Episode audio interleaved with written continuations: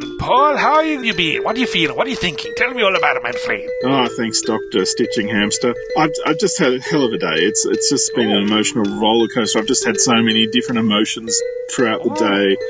Yeah, like um, this morning I was trying to get a park at work, and um, and then I saw this fantastic park oh. just up ahead, and I was like, oh wow, I've got to get this one. And so yeah, that was, that was the park I wanted. And, and so, how did this great park make you feel? Filled with greed. Oh. Yeah, yeah, I was about to go to the park, and this sausage dog, this really cute little sausage dog, was just on the side of the road. Um, and the light stopped me, and I was looking at this dog, and it was just so cute. And how does that make you feel? Oh, it's just filled with compassion. Oh. But the, the lights changed, and the dog ran out into the middle of the road. It was freaking out. It was just, oh, oh you know, I was really worried the dog was going to get hit by a car. Oh, my God, how does that make you feel? Oh, it's filled with fear. But um, a lady stopped and she picked up the dog and carried it away, and, you know, it was all fine. And so how did this make you feel? Filled with hope.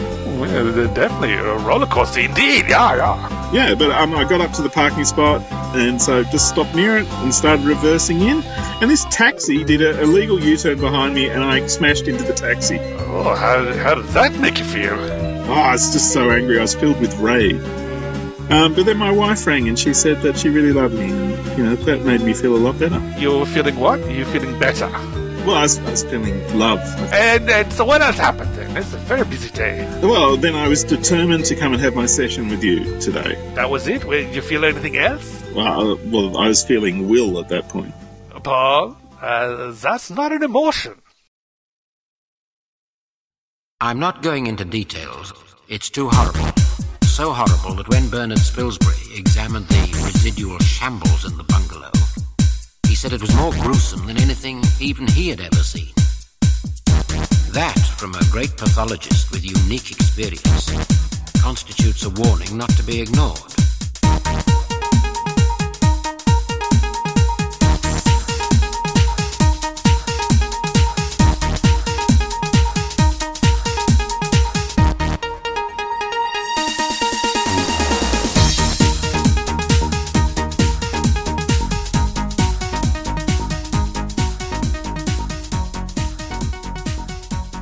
Hello and welcome to D C O C D, the D C Events podcast, where we're looking at every single D C event from Crisis on Infinite Earths in nineteen eighty-five on all the way up. And today we've reached the year two thousand nine, which is uh, the year that is characterized by a massive crossover, which is called Blackest Night. And this thing was uh, huge, um, but I'm not talking about it alone. I'm joined by Laurel. Hi, Laurel. Hey, Paul. How you doing? Good, good. What's your background with this one? Well, I was reading Green Lantern, and Green Lantern Corps, was a fan of that, and so it was building practically from when Geoff Johns started the original Green Lantern Rebirth, uh, because the Black Hand character that comes up in Blackest Night is in the first issue that he does of that. So I think he wanted to go in this direction, so as a Green Lantern fan, you know, this thing came along, and it was just wonderful to see this whole thing and put all the pieces together, and yeah. Yeah, it was a fun time. Yeah, and it, it's a huge event. So it's got, um, well, there's nine issues in the main mini, and then there's fourteen issues of Green Lantern Corps tied into it. I mean, if there's a bit of lead up. Uh, there's fourteen issues of Green Lantern. Um, there's seven little mini-series that are three issues each that tie into it. Um, and then it goes into about twenty issues of regular books. And they did eight one-shots where they um, brought back series that had been cancelled from the dead um, to do an extra issue. So you've got things like Phantom Stranger and Starman and Suicide Squad and The Atom and Hawkman, which I don't think was ever a book, and The Power of Shazam, The Question, um, and then Weird Western Tales. And they all got an extra issue with continuing the same numbering. And there was also an Untold Tales of the Blackest Night right on the tails of the, the the whole event. So, yeah, it was all mostly written by Geoff Johns. He was doing the uh, central miniseries, but um, lots of help from Pete Tomasi, Greg Rucka, James Robinson, uh, Scott Collins wrote some stuff, uh, Tony Bedard, J T Kroll, a whole lot of people. Um, but the main miniseries has fantastic art by Ivan Reis and Oclair Albert.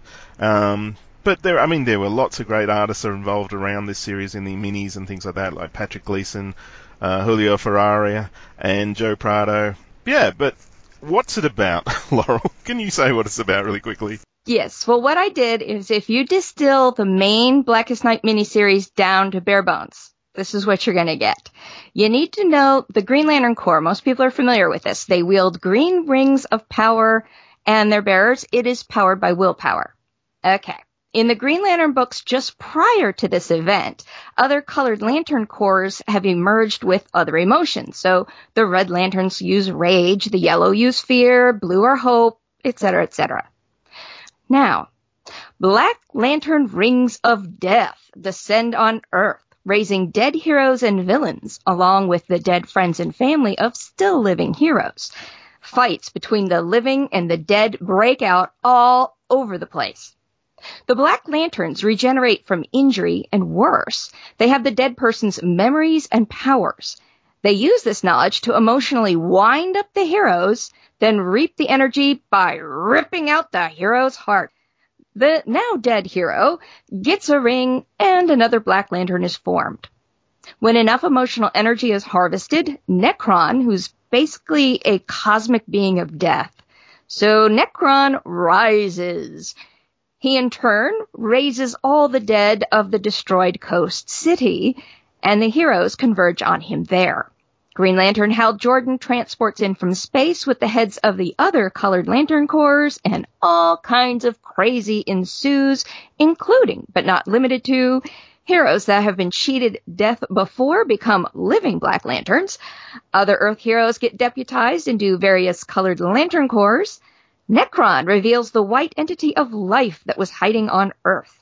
The entire population of the dead planet of Xanchi shows up, chasing Green Lantern John Stewart, and a virtual rainbow of all the lanterns in every Lantern Corps arrives in the skies of Coast City. Despite all this, it's not until the life entity briefly deputizes a white Lantern Corps led by Hal Jordan that Necron is defeated.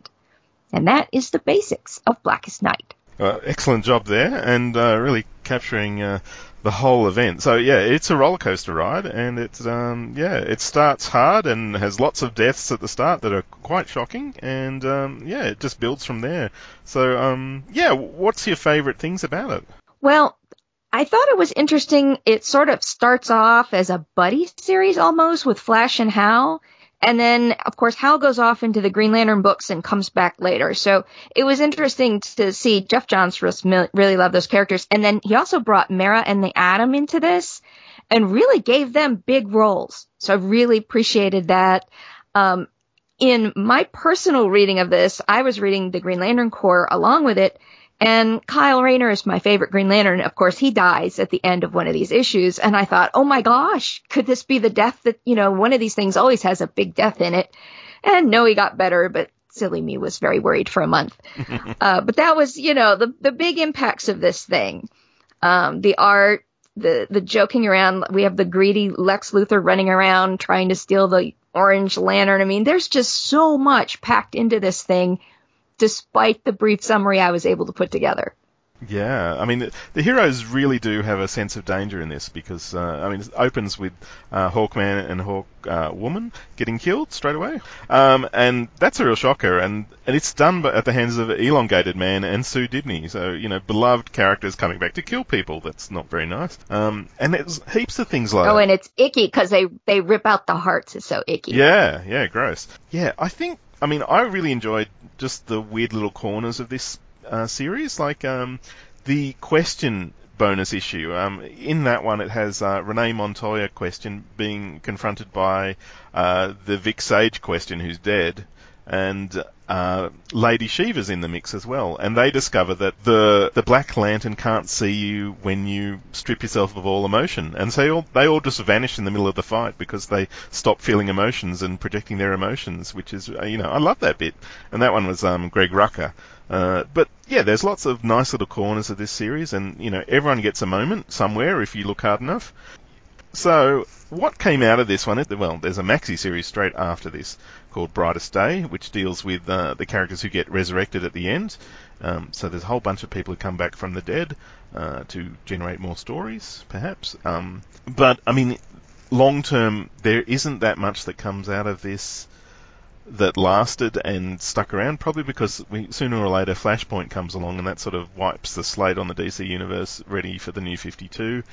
And then the Green Lantern continuity sort of continues and builds and builds and builds because Geoff Johns wasn't done with his story and they let that go through the New fifty-two. But, yeah, do you, do you feel anything really came out of this that lasted and uh, resonated for a long time? Well, no, not really. I, I'm like you um, on the impact and legacy. I was sort of measuring this. It does go into Brightest Day. So you have some of the characters that come back to life in this because, you know, it's an event book, so people come back to life. Um, some of the heroes that came back have a, a role in that Brightest Day mini, a few other characters, but on the whole, yeah, it the, it sort of dropped off, I think, because they were preparing for the, the Flashpoint New fifty-two stuff. Yeah, but one point you made, which is really good, is that Mera became a major player after that, and you know we see that role continued in the Aquaman movie of last year. So you know that's really something. Yeah, I don't think that they would have gotten the Aquaman uh, series in the New fifty-two if this hadn't worked. Of yeah. having her in this, and because she's even in the Wonder Woman mini too. That's where we find out more about. She ends up as a Rage Lantern of all things, and you find out why that is over in the Wonder Woman mini series, but. Uh, Yeah, the miniseries actually were pretty good, so I have to, I have to pipe that in there, too, because I, I busted my budget and got the miniseries. I don't know about you, I was collecting the rings. I was having a big time when I got this. Oh, well, I only had to buy, what, nine hardcovers to enjoy this story. So I did get everything, but uh, I think there was a couple I had to buy digitally because they didn't come out in the hardcovers. But uh, it was a pretty stressful time. I remember, you know, the budgeting for this one and going, well, oh, this is, oh no, these three are coming out in that month, and that's coming out then. And then when you buy it all in hardcovers, you get all the Green Lantern stories together, you get all the Green Lantern Corps stories together in one book. So um, I basically I made this really complicated map of how to read the story in order as if it had just come out. Uh, across yeah. all these hardcovers, which was a nightmare. So yeah, yeah, I, I have them in individual issues, but I have them sort of stacked, like you said, are in what I approximate as reading order because they all mix in together. Yeah, I think there's an online blog somewhere by a collected editions site which has my list of the reading order for Blackest Night with uh, lots of people chiming in with, oh, I'd, I'd move that there slightly, et cetera. But, uh, yeah, this time I did not read it that way. I basically read the main chunk and then read some of the side stuff. And, yeah, it was, um, it's a good time, though. It's it's actually... I, I was going to come into this thinking it would be a chore, and it wasn't. It was. It moves like the clappers. It's really, really just full of action and escalates re- really, really well. Uh, building to the issue where... Oh, yeah.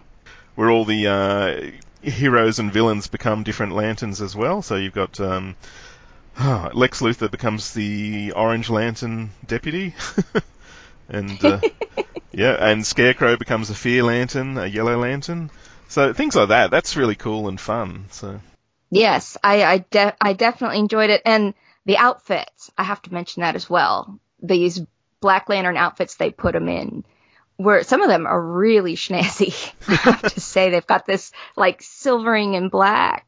Yep. And they had to put the logo on it somehow. So the creativity there of creating all these outfits was really neat. Yeah, and they liked some of the designs so much that they stuck around. So the, the Firestorm evil version uh, continues on as a new character called Deathstorm. So, mm. Actually, we'll play a quick promo and then we'll get into the scoring. Eh, Laurel? All right, sounds good. To confront the ultimate killers, I must construct the ultimate alias.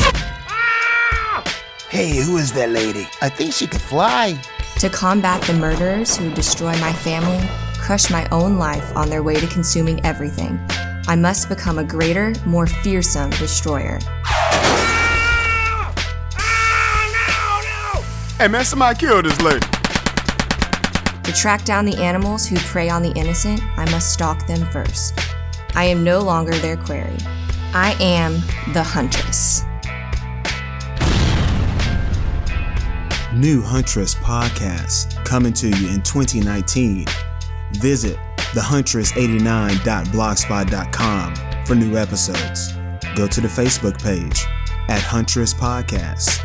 Go to Twitter, The Huntress Podcast, and you can always find episodes of The Huntress Podcast at right on network dot com, and go to Apple iTunes, where this podcast is a joint venture with the Helena Bertinelli podcast and the Cassandra Cain Batgirl podcast. So go to Apple Podcasts, the Batgirl slash Huntress podcast. So the way the scoring works is uh, Laurel and I, there's four categories. We will give this uh, event scores out of ten in four categories, which will give a total a maximum amount of score that could be eighty. Um, and we also have a semi-O C D, or semi-O C D, depending on which part of the world you live in. And that is Mike Garvey this week. So my mate Mike from Waiting for Doom, and he will be giving his score, and then we're going to halve it, or he might halve it for us, depending on how he feels. Um, and that will give us a total score of... Well, we don't know what, but it'll be out of one hundred either way. So, Laurel, what do you think of the eventiness of this one? Well, it's got a ton of miniseries. There's tie-ins. There's ongoing events, like ongoing books that had specials. There were special books made for this, like you said, of the dead um, books coming back. But really, this essentially is a Green Lantern story in the end. It comes out of the Green Lantern books. It is a Green Lantern story. So I did take down a point for that despite how widespread the event was. So it's a nine for me. Um, I gave it a ten just because... Um, the scale of this, on you know, particularly if you were collecting it at the time, you knew the scale of this because it was everywhere, and everyone got a miniseries, and you know, even books that weren't around anymore got involved in it. Um, you know, and Geoff Johns did a fantastic job on building on previous continuity. Like he'd been making a list of everyone who died, and you see some really weird, you know, comebacks. Um, you know, there's all the dead heroes are buried under the um, J L A headquarters because of um, actually this comes to interesting there's a, a Nightwing story by Peter Tomasi that leads into this where um, someone was b- digging up dead uh, villains and using their D N A to create things, um, so the the heroes basically collected all the dead villains and put them in one spot where someone like that couldn't get at them, and that's how they all ended up under the J L A headquarters. I'd forgotten that till I was reading it. But yeah, I mean, he's he knows everyone who's dead and basically puts in all the characters who will be emotionally affected by those deaths and builds from there. And, you know, it's it's just very, very uh, D C Universe-centric and, you know, has tie-ins to fifty-two and all sorts of things going way, way back. And, you know, it felt really good. And even the Anti-Monitor's corpse is, uh, you know, part of this. So uh, going back to Infinite Crisis and Crisis on Infinite Earths originally. So it's pretty huge. So I have to give it a ten for that. Um, now on the writing, now what I said before about all the continuity being, uh, you know, brought in, I also think that's a little bit of a detriment to the story because um, coming into this after not reading the Green Lantern stories all before it for, uh, you know, giving them a reread, it was really like, oh, whoa, whoa, whoa, what's going on here? And, you know, because there's a lot of continuity that's brought to the story from the Green Lantern books that you, if you don't know about it before you get there, it's um, it's a bit of a clunk. So I didn't feel like it, it stood alone, you know, perfectly like some events do, where you can just read the main series and, you know, all the continuities in that you need to know is in the book itself, because, yeah, the the strength of all this build-up is also a weakness in the in the art. And, uh, I mean, not in the art, in the story. And I felt that... Yeah, there's a little bit of a mean streak in the writing as well. I mean, Geoff Johns is famous for ripping off heads and arms and things like that, and some of that felt like it carried on. Like, I particularly thought uh, Firestorm's girlfriend uh, gets really, really hard done by in this. So for that, I'll have to give it an eight. Yeah, nothing like becoming a pillar of salt. Oh, that that was it was awful. Yeah, I was going to mention that because this is a real horror story. It starts off as that. It's not, you know, it tries to be superhero at first, but it really takes a turn into the horror. I mean, there's just lots of icky things going on. um, so he took that and then kept building on it, which, like you said, it builds up to quite a crescendo in the end. And as far as the writing, I've got, you know, the character voices are good. He seems to have a good grasp on the different people. And he really did try to make this book accessible if you're just reading the main mini, like you were saying. But um, I've heard other people that don't know the background of the D C characters and their relationships very well, and they weren't reading Green Lantern, and they really struggled with it. So despite, to me, being this just so wonderful, I knocked it down a little bit, and I gave it an eight. Ooh, okay, we're in agreement. Now, where are you on the art and the covers? Oh, oh, art and covers is ten. That is where this whole thing goes. I mean, some of these covers, you could just make posters out of them, except for, you know, the skulls and all that kind of stuff. But the artwork is just gorgeous. And the coloring, oh my goodness gracious, to keep all these different colored Lantern Corps straight and the superhero colors, and then the superheroes change colors. And I thought, oh my goodness, Alex Sinclair, I think, is the colorist on this. That was a lot of work. And all the miniseries, that was a lot of work to keep everything straight. Um, there's some really big crowd shots that get done real well. Four-page spread. I mean, Ivan Reis was just on fire.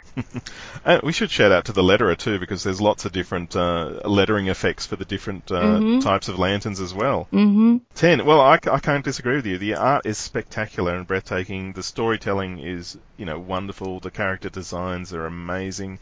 Uh, they made action figures out of all these afterwards because it was, um, you know, such a big event. And, yeah, I mean, there's so many pages in this book that are just uh, stunning. You know, it re- sort of reminds me of the impact of uh, when The Authority first came out and everyone was like, oh, widescreen storytelling. And this book is just takes that to the next level. I mean, there are, you know, scenes of hundreds of characters incoming, you know, multiple times, and it, it all looks great. It never looks rushed. And I don't remember it being delayed much. I think it, you know, pretty much came out... you know, fairly regularly, uh, which is quite amazing with this degree of, you know, art, uh, artistry. It's just, oh, it's awesome. Uh, what do you think about the impact and legacy? I think you've given a hint. Well, yes. Uh, like I said, for a time you had results of this in Brightest Day. There was some, what was the other one about the Justice League Lost, I think it was. What was that one? Generation Lost. Generation Lost. Yeah, that was the other maxi series. I, I don't know if that exactly came out of this. It sort of uh, did, yeah. Brightest, it deals with Maxwell Lord. They put some Brightest Day stuff like in Green Arrow, and it, so it came up here and there, but it wasn't really followed up in in any big way. And again, I think it's because they knew already. I mean, New fifty-two blows this all away, just blows this up. It makes it useless. And I know that the Green Lantern books keep going. So, yeah, technically you could say that adds, you know, legacy to this. So I gave it a five. Right. I, I'm going to... I'm with you. I mean, I, I think the immediacy afterwards, there's a lot of, um, you know, the Brightest Day thing directly comes out of this, and there is a lot of it. And, um, you know, I really like the Generation Lost series and some of the follow-up around different titles, which I'm forgetting, but I'll remember as soon as I start researching Brightest Day for the next one. But I actually think, as a story, this is... I don't think... It, you know, D C's done with this story. Like, I think there's a lot of potential of this. To me, this reads like D C's equivalent of the Infinity War, um, and I think that's going to happen sooner or later in one form or another in T V or movies. I think there's, you know, this will live on, this story, and I think, yeah, for that reason, I'll give it uh, seven, because I think there's a lot of potential there, and because this story is so beloved and so epic, I think it's going to be tapped sooner or later in some way. Yeah, I, I thought I heard a rumor they were going to make one of those direct-to-videos ah. cartoons of it, but I, that could be something I just heard randomly. So it sounds likely, I mean. Wouldn't that be interesting? Yeah.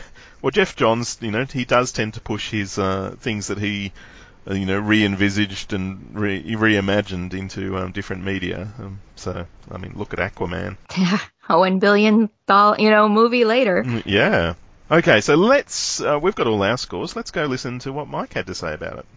G'day, Paul. Hello, Laurel, and hello, listeners. It's Mike here with my semi-O C D contribution for Blackest Night, uh, which represents a personal high point for me in my comic book fandom history, as it's probably the first big D C event I really got into properly, as back in this era I was heavily invested in Green Lantern's adventures and was only really starting to appreciate and read more of the D C U at the time.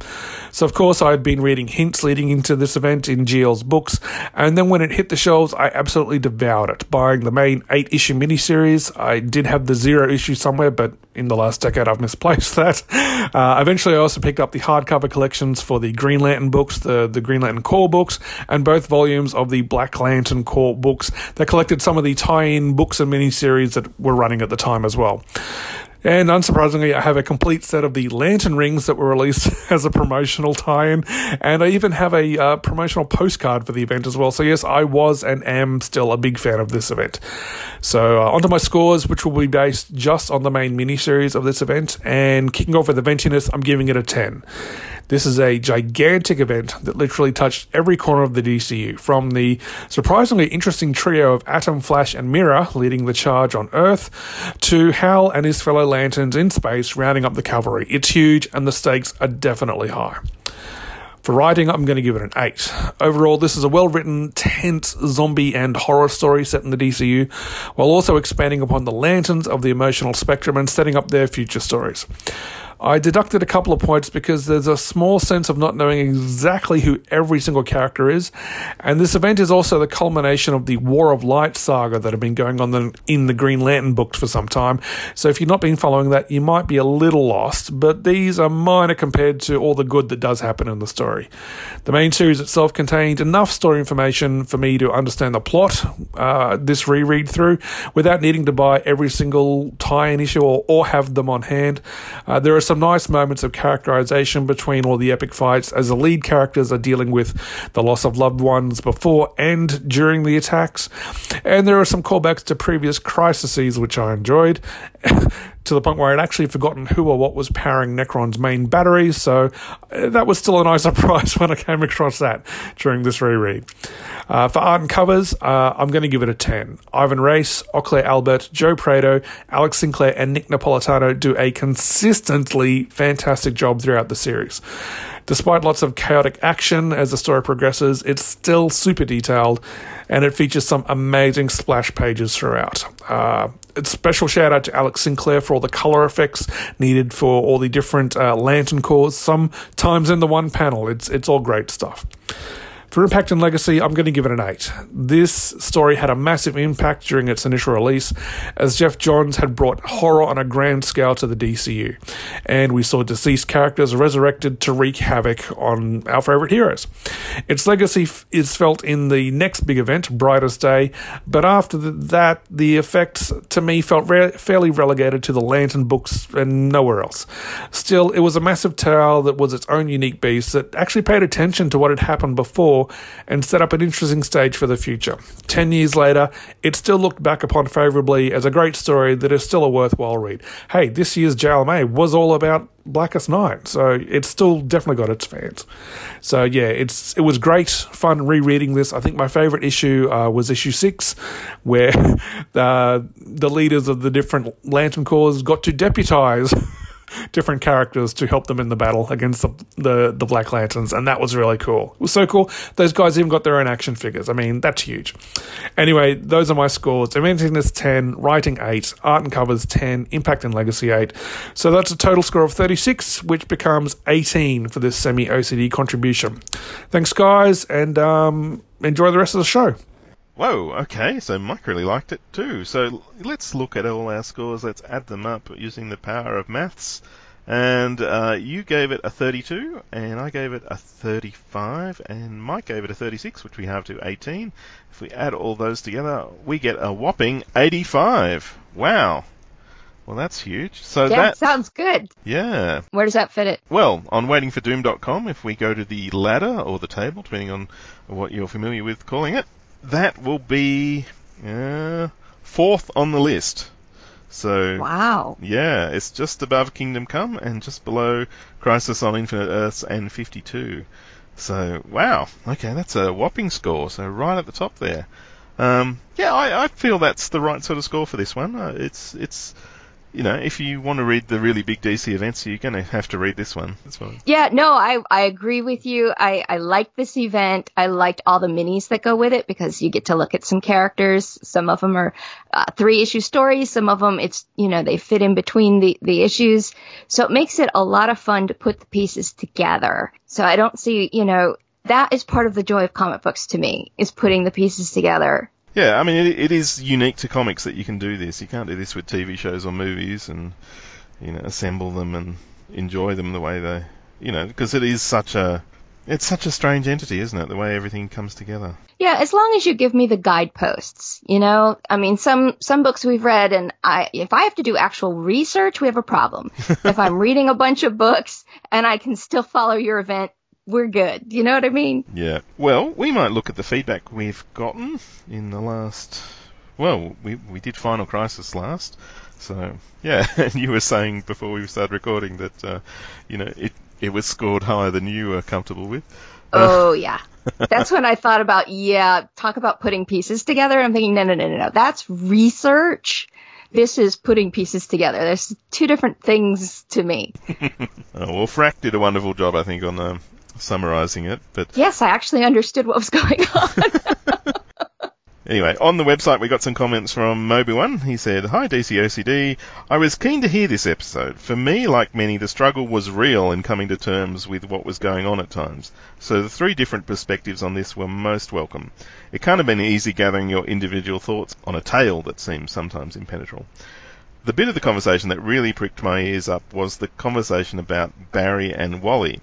I'm a Barry fan. He was my Flash, even though I came to love the Wa- Wally era afterwards. But even I cannot deny that D C has had difficulties with having both around at, at once ever since Barry's return. Barry is at core a positive character, so as a fan of all Flash incarnations, it's been hard over time to see so much mess and tragedy with these characters in amongst these relatively few wonderful moments that capture the core positivity. The Geoff Johns initial Rebirth book being a more recent example. I've been quiet lately on social media, re-Waiting for Doom and D C O C D, lots of other things going on, but remain a loyal fan and always enjoy and applaud your collective work, so thank you." Thanks, Moby, that's awesome. So, yeah, you are an old-school Flash fan. Um, yeah, so I I enjoy talking Flash with uh, Moby. He's um, one of my friends near where I work. Um, uh, we also got a, a message from Martin Gray on the website, and he said, "What a fascinating episode, and how great to hear Frax on it. He's such a nice, well-spoken boy.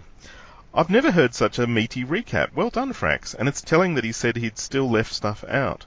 Never was a seven issue more stuff to the core with, well, stuff and nonsense. It's telling that Morrison, or someone at D C with clout, felt he had to add pages to the hardcover collection to make it make sense.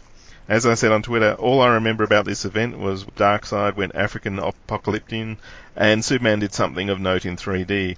Hearing the recap, I vaguely recall a few other bits and bobs, but not the overall shape of the story. That's because it doesn't have one. It's a bloated piece of pomp prose." Wow. "I don't doubt that the Final Crisis rewards multiple readings, as Frack said, but if a story is incomprehensible when first in- experienced, then it's a failure, and not something I want to go back to. It's not a binary choice between a comic that takes us two minutes to read and one we have to spe- spend years thinking about. A writer as skilled as Morrison could have found a middle ground that's entertaining and intelligible enough for the masses, but self-consciously smart enough for his aficionados. On the eventiness front, this is a Morrison story in which such big things happen that they can never be mentioned again because acknowledging them would change people's sense of self so much. For example, the entire world getting superpowers in J L A, and here everyone is being shrunk to microdots or whatever. I agree with Paul that Barry Allen coming back is not good for the D C Universe due to its effect on Wally and the others, but I wouldn't mark Legacy down because of that. Surely this is an argument that the story points have a big legacy, just not one we'd like. I'm amazed that overall this ties with Final Night. I found that so much more entertaining. What is this, subjectivity? I keep meaning to ask, is ladder Australian for chart or a more nuanced technical thingy?"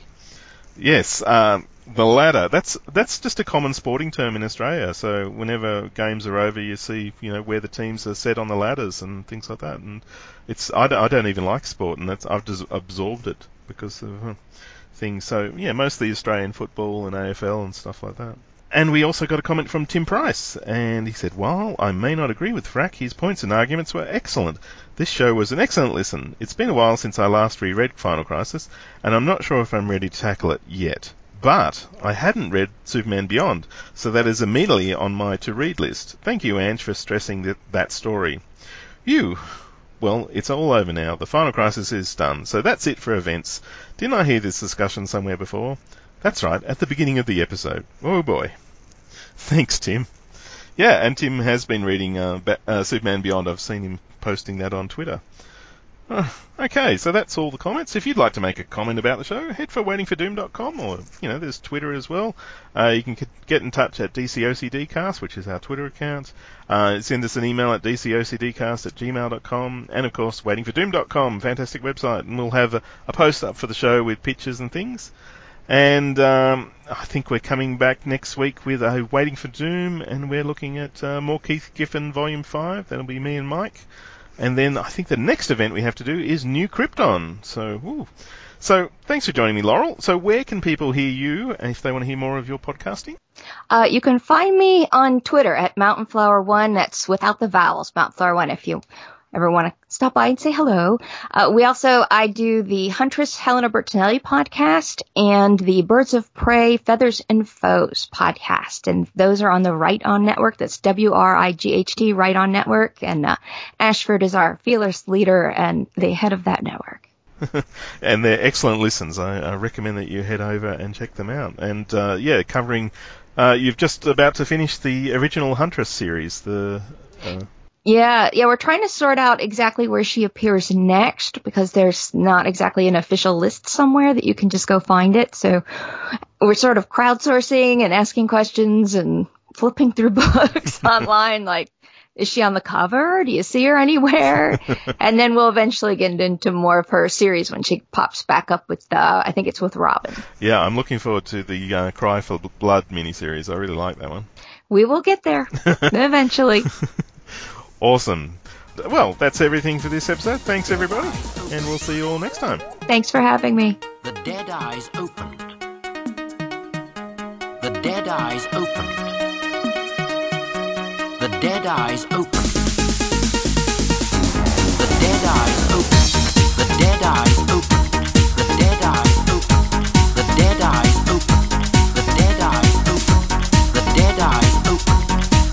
eyes open. Geoff Johns of Mars. Of Gorgar, Ronnie Raymond of Earth, Albrat of Earth, Ginny Lynn Naden, Arthur Curry, Carter Hall, Kendra Saunders, Ted Gord, Arani Desai, Paco Ramon, Hank Haywood, David Knight, Erwin Bowen, Wesley Dodds, Charles McNider, Terry Sloan, Tara Markov.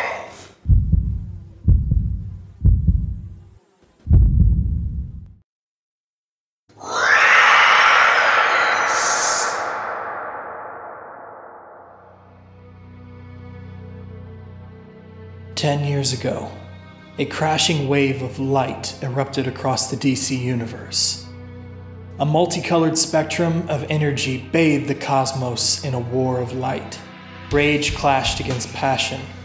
Hope sought to stifle fear.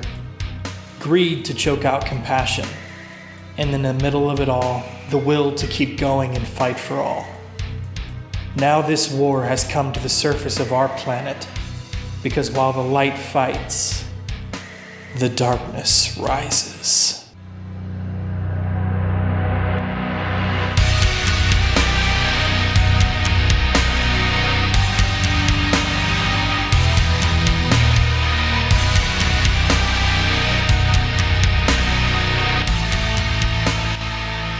Hero, villain, friend, foe, family. Across the universe, the dead have risen, and it's going to take every available podcaster to fight back. In twenty sixteen, we covered the dawn of the Justice League with Justice League Year One. In twenty seventeen, we soaked in the seminal Justice. Last year, we threw it back to the Silver Age. But this year's J L M A podcast event covers an event that knows not the boundaries of death itself. J L M A covers Blackest Night in celebration of the event's ten-year anniversary.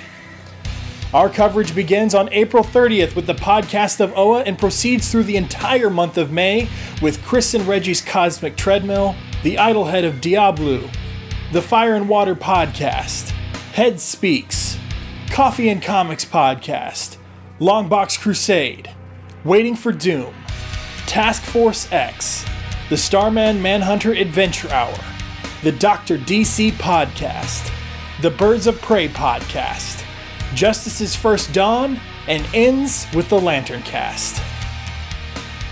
So join us this May, because across the D C universe, the dead have risen. Where will you be?